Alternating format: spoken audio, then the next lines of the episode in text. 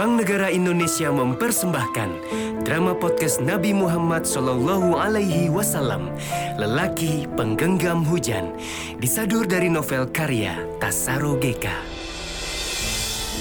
Episode ke-11 Setelah beberapa hari menetap dan membuka tenda di pinggir sungai, mereka melanjutkan lagi perjalanannya menuju perbatasan.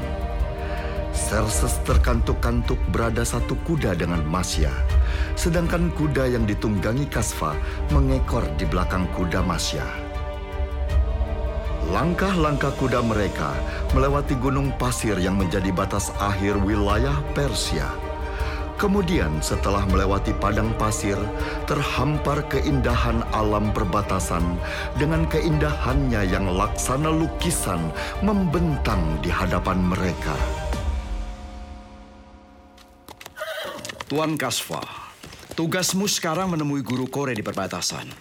Dia adalah kawan lama Yim, seorang yang sangat dihormati oleh penduduk perbatasan.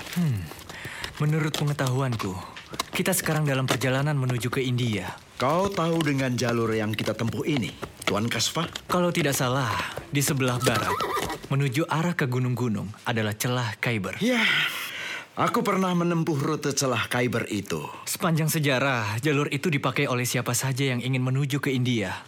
Alexander Agung membawa pasukannya melewati celah Khyber itu. Hmm, ya. Aku pernah diberitahu oleh Yim. Rute itu bersimpangan dengan jalur perdagangan bersejarah. Yang disebut orang adalah jalur sutra. Kau benar, Masya. Jalur itu begitu masyur selama ratusan tahun. Digunakan sebagai jalur perdagangan sutra Cina ke berbagai negara. Aku sarankan Tuan Kaswa, berkonsentrasi untuk pengalaman baru yang akan dihadapi nanti. Memangnya kenapa? Kaum yang akan kita datangi ini belum pernah Tuan Kasva ketahui. Orang-orang India Orang-orang perbatasan.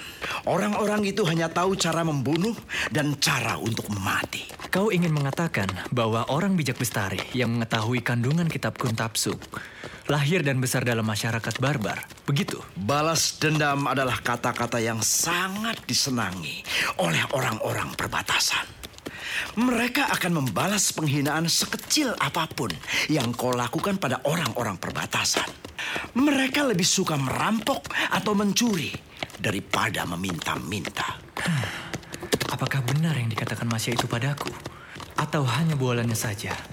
Dia mulai banyak bicara, tidak seperti sebelumnya. Mungkin Astu telah memberi pengarahan kepadanya.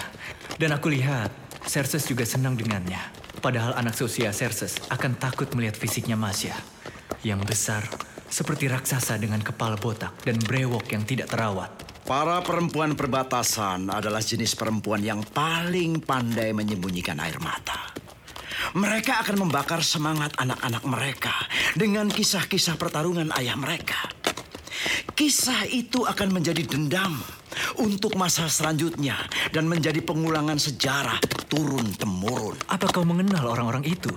Atau hanya sekedar mendengar dongeng dari cerita orang lain? Pokoknya, siapkan saja dirimu, Tuan Kaspa. Apakah mereka kasar terhadap tamu? Orang-orang perbatasan adalah tuan rumah paling ramah sedunia. Jadi mereka makhluk pendendam sedunia, sekaligus tuan rumah paling ramah sedunia. Iya, mereka rela mengorbankan nyawanya untuk melindungi tamunya.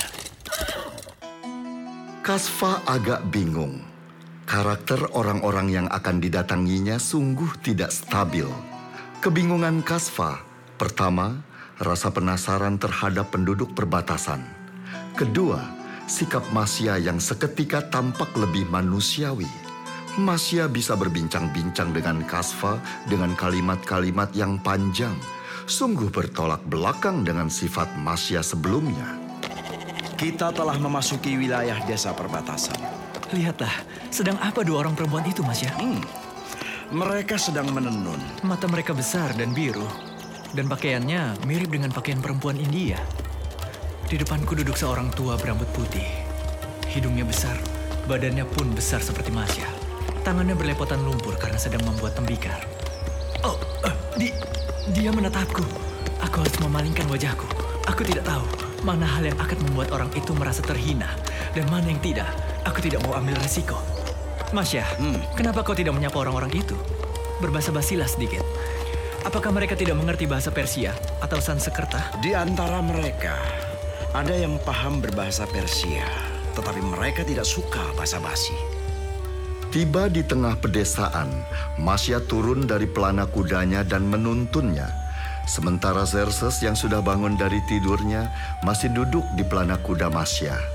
Sedangkan Kasva seperti burung beo mengikuti apa yang sedang dikerjakan Masya. Ketika sebagian laki-laki itu melihat rombongan Kasva, serempak mereka menghentikan kegiatannya dan pedang panjang mereka disiapkan untuk berjaga-jaga. Kravaca Sakukro Giwisanga Syong Asyok Apa yang diucapkan Masya? Seperti orang berkumur-kumur. Apakah itu bahasa mereka? Kravaca Sakuro Giwisanga Syong Asyok Cudi Cudihin Kuatar Krong Asyok Masya tidak sebodoh yang kukira. Setidaknya dia bisa berbicara dengan bahasa setempat. Bahasa orang-orang perbatasan. Yang aneh ini. Mari Tuan Kaswa Kita segera menuju rumah itu Seseorang keluar dari dalam rumah itu. Masya. Kraftak sakrukoino. Kraftak kraftak. Tuan rumah telah menyambut kita Dialah Guru Kore Tetua perkampungan ini Krafrakmag Krigoki Rafasakrak Ikrik Nagarok Krafataksa Kita sudah berada di mana, Paman Kashfa? Kita sudah sampai di rumah sahabatnya Masya. Ayo Xerxes, paman bantu kau turun dari punggung kuda. Ya, terima kasih, Paman. Lihatlah, anak-anak yang sedang bermain itu. Kamu akan banyak teman di sini, Xerxes. Kebanyakan kepala anak-anak itu botak-botak, Paman. Tidak ada yang mempunyai rambut seperti aku. Kau adalah anak negeri Persia, sedangkan mereka adalah anak-anak perbatasan negeri India. Tentu saja berbeda denganmu, Xerxes. Gwicak krafataku. Iya kia. Hmm? Rafalagrak Ikrimakipo Dia Tuan Kasfa Oh, apa kabar? Oh, Tuhan bisa berbahasa Persia juga. Ya, tidak terlalu banyak. Terima kasih Tuan, kabar saya baik. Senang datang ke desa Tuan. Sangat indah, seperti lukisan. Oh ya, silakan. Bawa kemari kehormatan Anda. Hmm? Bawa kemari kehormatan Anda. Apa yang dia maksud dengan kehormatanku? Menurut Masya, orang-orang perbatasan akan membalas semua bentuk penghinaan sekecil apa pun. Hah, Aku harus bersikap bagaimana? Guru Kore mempersilahkanmu untuk masuk ke dalam rumah Iya, Nah, silakan. Rombongan Kasva segera memasuki rumah guru Kore yang seperti kubus. Lantai tanah dengan hamparan tikar ilalang, dinding batu yang bertumpuk rapi, di tengah tikar terhidang beberapa cangkir teh panas yang dibubuhi garam dan bulatan besar roti tipis lembek, makanan pokok orang-orang perbatasan. Tuan-tuan, letakkanlah kehormatan Anda. apakah itu artinya guru Kore mempersilahkan kita duduk? Iya Mari letakkan kehormatan tuan-tuan. Ah, Tadi pagi di pinggir sungai Swat Kami telah sarapan Be- betul Tuan. Anda akan segera terbiasa Tuan Kasfa. Anda tamu di desa kami. Anda akan cepat belajar dan terlindungi. Terima kasih guru Kore. Terlindungi? Terlindungi dari apa? Setelah beberapa hari hanya asik berleha-leha di rumah guru Kore, siang itu Kasva keluar rumah melintasi jalan desa. Beberapa lelaki menoleh pada Kasva dan tersenyum. Karena guru Kore adalah tokoh yang disegani oleh penduduk desa, orang-orang pun akan segan terhadap tamu guru Kore. Demikian pikir Kasva. Dia segera mendekati salah seorang dari mereka dan mengucapkan salam dengan bahasa setempat yang dipelajari Kasva dari Masya. Selamat pagi. Ah, selamat pagi. Saya ingin menjumpai Gali. Di manakah dia berada? Gali? Iya, namanya Gali. Karena menurut guru Kore, Tuan Gali bisa berbahasa Persia. Oh, iya, iya, iya. Ah, dia ada di ujung bukit sebelah sana. Tubuh Tuan Gali tinggi dan besar. Selalu didampingi anaknya yang bernama Faksul. Terima kasih. Tuan telah membantu memberiku keterangan di mana Tuan Gali berada. Dan maafkan bahasa saya yang belum begitu lancar. Tidak, tidak akan apa-apa. Aku bisa memahaminya. Baru beberapa hari saja Tuan berada di desa ini sudah bisa menggunakan bahasa kami. Terima kasih. Hmm, Selamat ya. tinggal. Selamat jalan orang Persia. Semoga dapat bertemu dengan Tuan Gali dan Faksur. Kasfa mendaki tanjakan menuju bukit. Kakinya melangkah dengan hati-hati agar tidak tergelincir.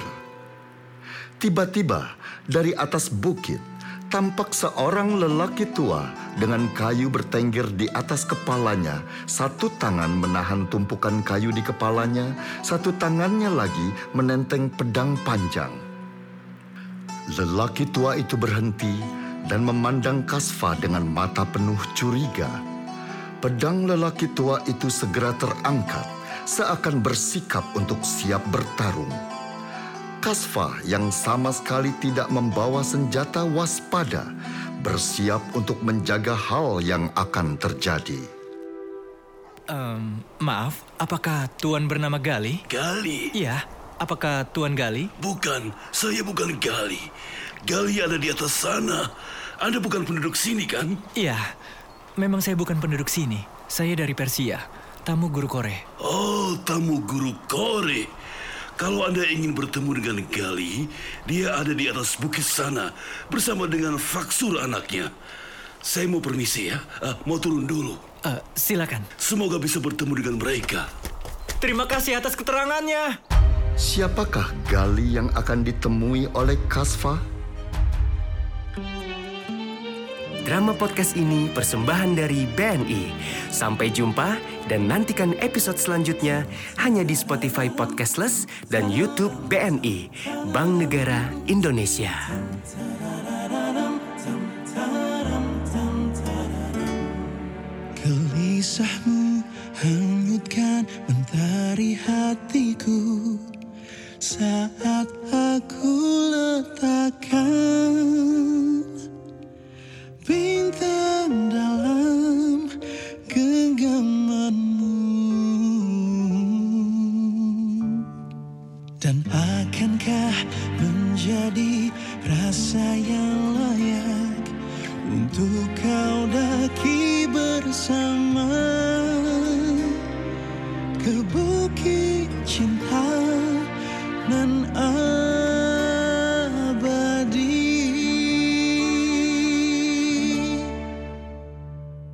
Akan ku bentangkan engkau sayap seluas samudera.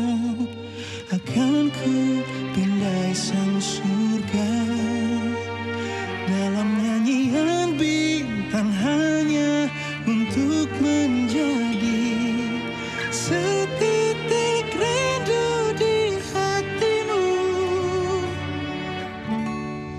Dan mungkinkah menjadi rasa yang nyata untuk kau genggam bersama. Ke dalam kisah